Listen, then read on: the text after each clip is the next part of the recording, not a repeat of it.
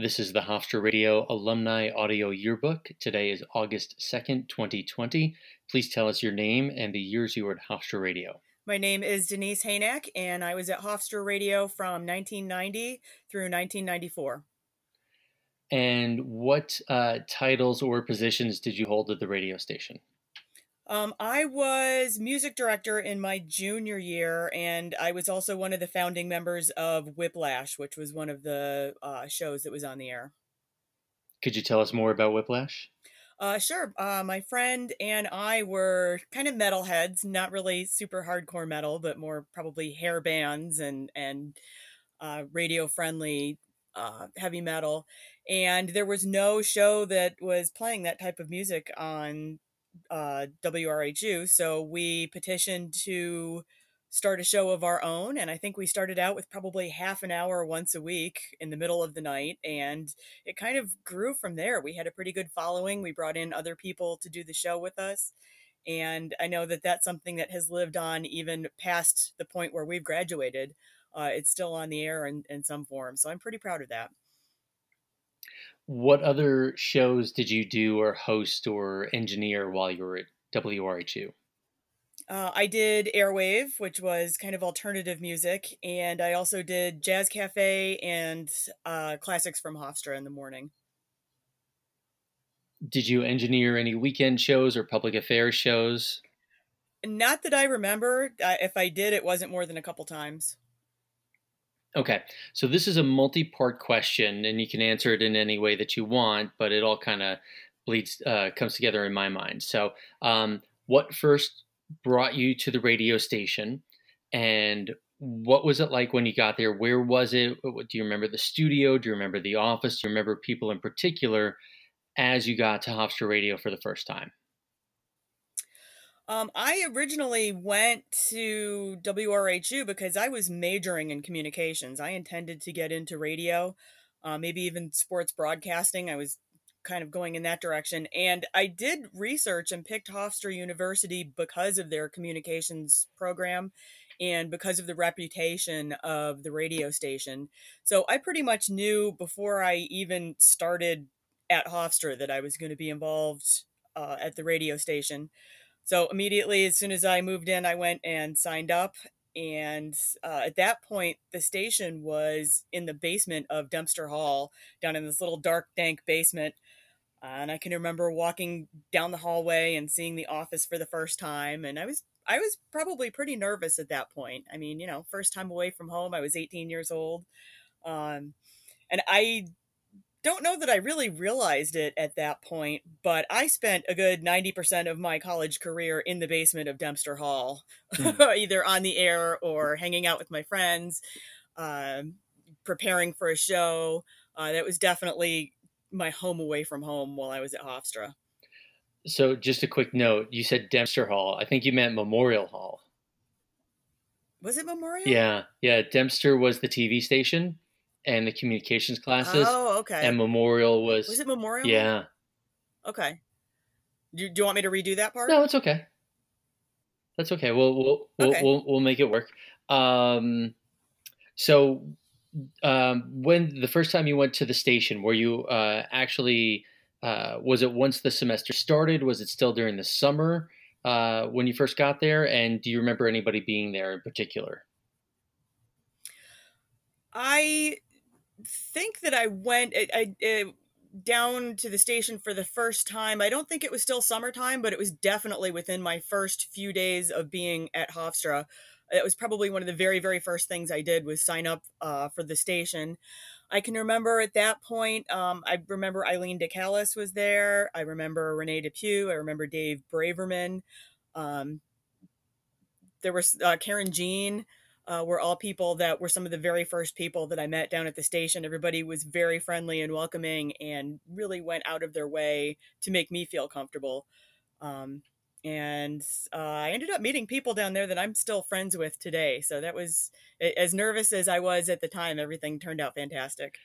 So once you got signed up, once you went down there and met some people, you signed up for announcing classes and engineering classes. Do you remember anything in particular uh, about your classes, things that you remember doing or learning that stayed with you, or any uh, interesting experiences from those classes? Uh, yeah, I remember that Dave Braverman was the one who taught the vocal classes, and he had all types of vocal exercises for us. Uh, the first thing he taught us, and I, I still, this drives me crazy to this day when I hear it pronounced wrong, but he taught us that it's not W, it's W. Uh, and he made us practice over and over say W. Um, and one of the other things that I remember he taught us that we had to practice with was I am ardent about owls. I am an owl aficionado.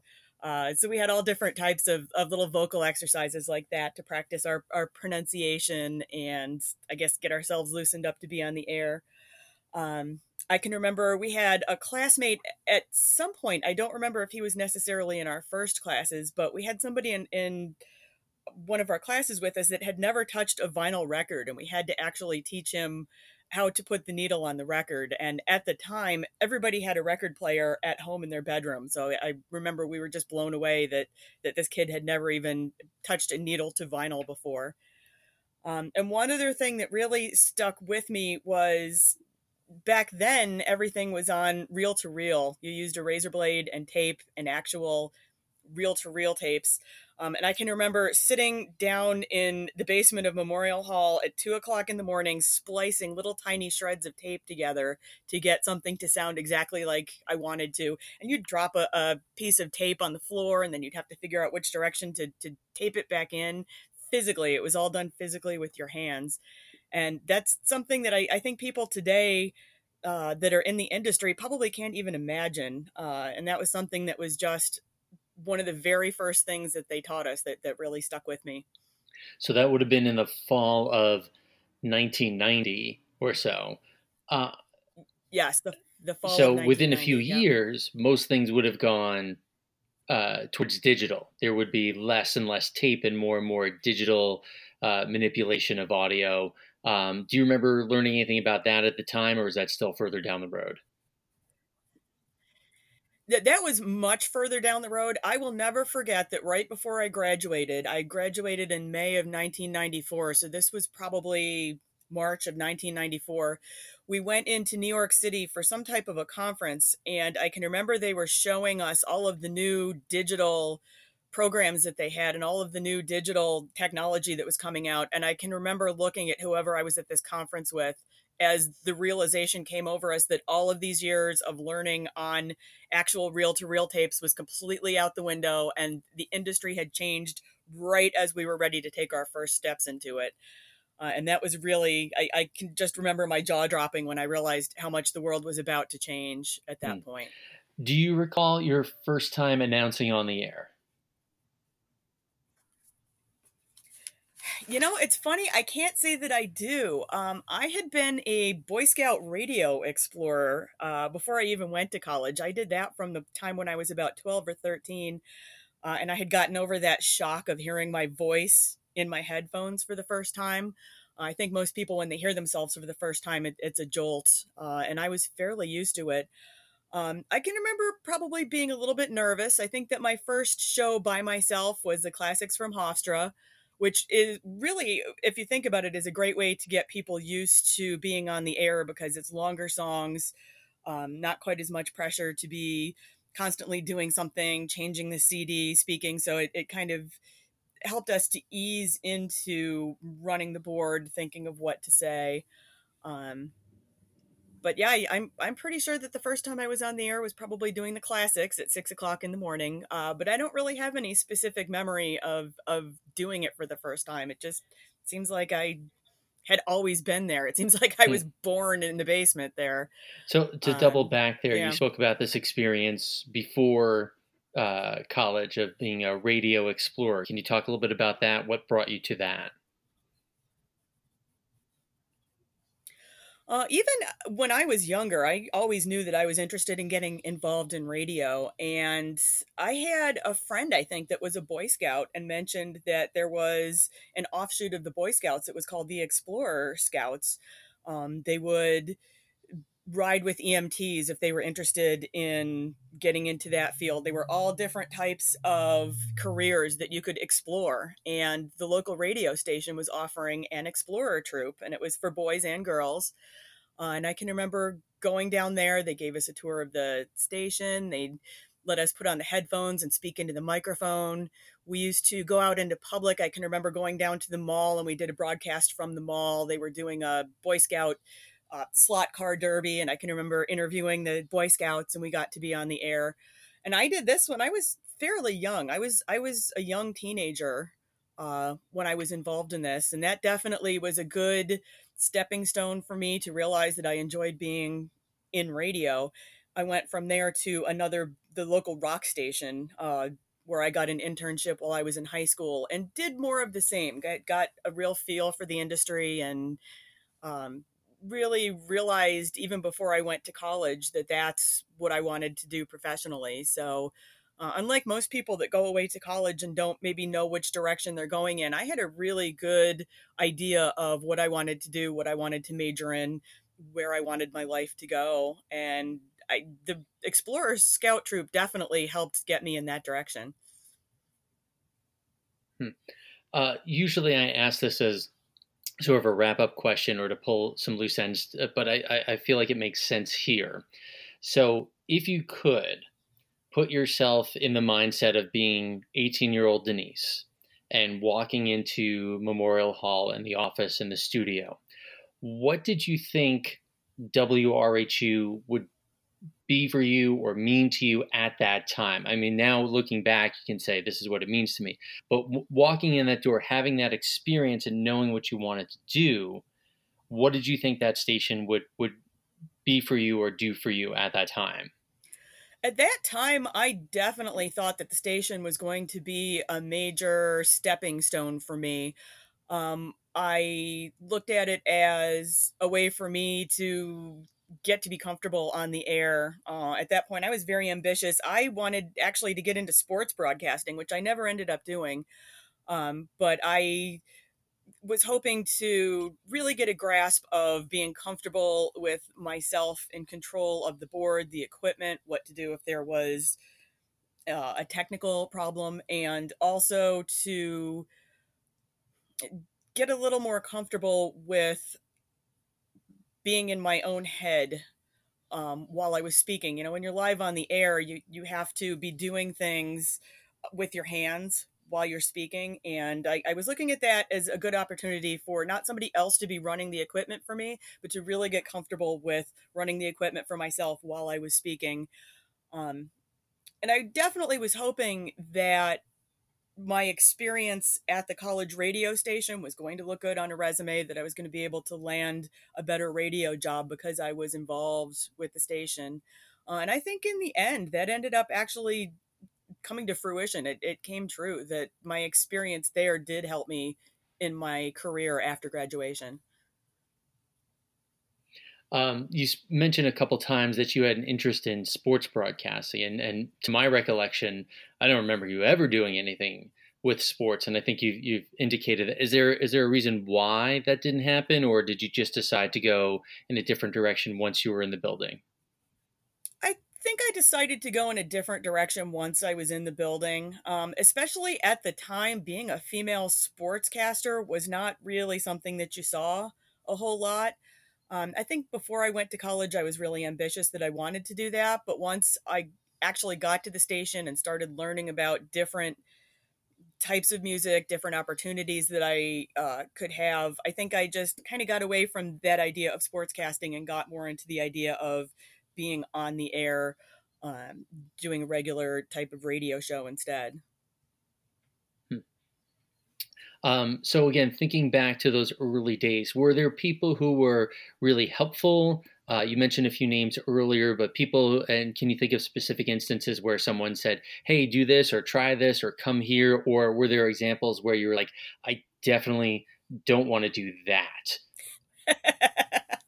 um, I think Dave Braverman was incredibly helpful back in the early days. Uh, I remember that he really went out of his way to try to make sure that we all sounded good on the air.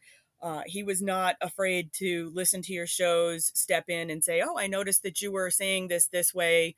You know, your your pronunciation could be better with this." Especially coming from upstate, and I, I'm not sure if other people at the station who were from Long Island and had a different accent had a similar experience. But there were times when he would step in and tell me that I was sounding like I was being a little bit upstate um, in in my speech patterns. Um, and so I, I definitely think he went out of his way to make sure that we sounded good on the air. And I think that gave me a really good basis as I did get into it professionally to not sound like I was from upstate New York, but to speak more of a, a standard uh, type of English. Uh, another person who I really remember taking me under her wing was Renee Depew. She really went out of her way to talk to me about music, to make me comfortable at the station, to help me out with what I needed. And I really considered her to be a really good friend and a mentor at the time. Uh, I was I was very thankful to have her around. To go back to your announcing class because I was I was there and I remember explicitly. Um, so you were talking about losing your upstate accent, and I had a Long Island accent. Uh, I wanted to write for newspapers uh, and uh, do that after school. So, do you do you remember? I, I, I have very specific memories of you and Kathy Wartzberger being from uh, more northern part of New York State, and Mike Prohatka and I being from Long Island and having trouble pronouncing all O's. So, do you do you remember right. any of that in particular? Um, I do. You know what I remember is we all made fun of each other for our accents. I can remember here were people from Long Island who sounded like they were from Long Island, weren't pronouncing R's, were saying ball and coffee and laughing at us because we were, I, I think everybody thought that we were a little more nasal. Um, so I don't think any of us was really speaking fantastic uh, radio English at the time, but I can remember really all of us pointing and laughing at each other for the way that we did speak. Um, and I think in the end, most of my friends, regardless of where we were from, I think all of our accents definitely softened as a result of, of uh, Dave's speech classes back in the day. Yeah, I, I remember Dave patiently working with us, the four of us, and and trying to improve things. And I also seem to remember that Al Montag was in our class, and I feel like Al walked in ready to be on top forty radio. Yes. Yes. Yeah. Al always sounded fantastic. He blew us out of the water from day one. Uh, I don't know if he sat in his room and practiced as a kid or, you know, was just born with those pipes. But yeah, yeah, out of all of us, he definitely uh, was was head and shoulders above us when it came to his speech patterns. Um, were there other people who were helpful or gave you some advice, or people maybe that you sat in with on engineering classes, or while you were practicing announcing that uh, gave you good advice or, or were good ro- role models? Um, no, I think those those two definitely stand out as the people that really helped me the most. I mean, everybody that worked at the station uh, in any capacity was always more than happy to help us out. Um, but those two, Dave and Renee, were really my big influences back at the beginning. So, when did you feel like you were really comfortable at the station? When you had, you know, sort of shaken off the new nerves and felt like not only can I do this, but I belong here? Is there a moment or, or a span of time where you're like, this is it. I'm I'm here for good, and this is this is what I was hoping for. I think I felt that right off the bat. Um, you know, I did, uh, like I said, I did have some experience on the air, so pretty quickly once i did my first few air shifts got a little more comfortable with the equipment realized that i wasn't messing anything up i feel like i i clicked into being part of the station and being comfortable there very quickly, probably within the first two or three months. Um, and I, I, feel like the people that uh, worked at the station that I was on the air with, that I inter- interacted with, were definitely my family in a way. Um, you know, my family, my actual family was four hours away. So, um, any holidays that we had together, any weekends, I mean, that's who I hung out with was the people at the radio station. And I feel like we all gelled and came together as our little radio family extremely quickly. Um, so I, I don't think I was uncomfortable there beyond the first couple of weeks. Once we got out of announcing class and they set us loose on the air, I, I settled right in and I was at home for four years. Do you remember um, how Whiplash came about and and what you had to do to get that on the air? Because that was a brand new program. Um, I just remember that there was an alternative program, there was a rock program, but there wasn't anything that was really speaking to the kind of music that Kathy and I wanted to hear at the time, the kind of music that we enjoyed. Um, and there was a lot that was being played, I think, on commercial radio. Um, we wanted to step outside of playing, you know, Guns N' Roses and Poison and Motley Crue and play some lesser known bands, some local bands. So we talked about it and asked if we could start a new show. Um, we were told to go ahead and put together a proposal, which we did, and it was approved. We got, you know, we we got to dig through the archives and see what kind of music was available to us. We got to bring in some of our own music, and um, you know, put it together. We I can remember doing all of our little um, little sound bits. We did some interviews with people. And so I think that was a really great experience for me being able to not just come into a show that was already put together and having somebody tell me how to do it, but to be able to start from the ground up and decide, you know, what what's our format going to be? What are we going to play? Um, you know, how many songs are we going to play? What what is what's the feel of this entire show going to sound like? Um, and we definitely started small. You know, they they had us on a half an hour a week at one o'clock in the morning, and gradually we built a pretty decent audience. Um, one of the things that I'm proudest of actually is there used to be a uh, local, just a local band, and this guy Anthony was the lead singer of the band, and later down the road, I worked at WBAB and I interned with Opie, and I got Anthony's band on the air for an interview with Opie, and they ended up working together for years. Uh, and that was all as a result of Whiplash. That you know that that whole chain of events was because Kathy and I sat down one day and decided that we wanted to have our own metal show. Wow, that's amazing! I never made that connection. I did not realize that there was a, a direct line there uh, connecting those two guys. Yeah, I personally actually introduced Opie and Anthony to each other. I, I guess the world has you to either thank or blame for that. I don't know. I think you have me to blame for that. I had no idea that it was going to turn out the way that it did, but you know, I, I, guess it was just one of those moments that was fated to be. Well, that's amazing, and uh, this was a lot of fun. Uh, thank you, Denyse. Um, let's do this again sometime. Yeah, yeah, definitely. Thanks for uh, thanks for having me. It was nice reminiscing.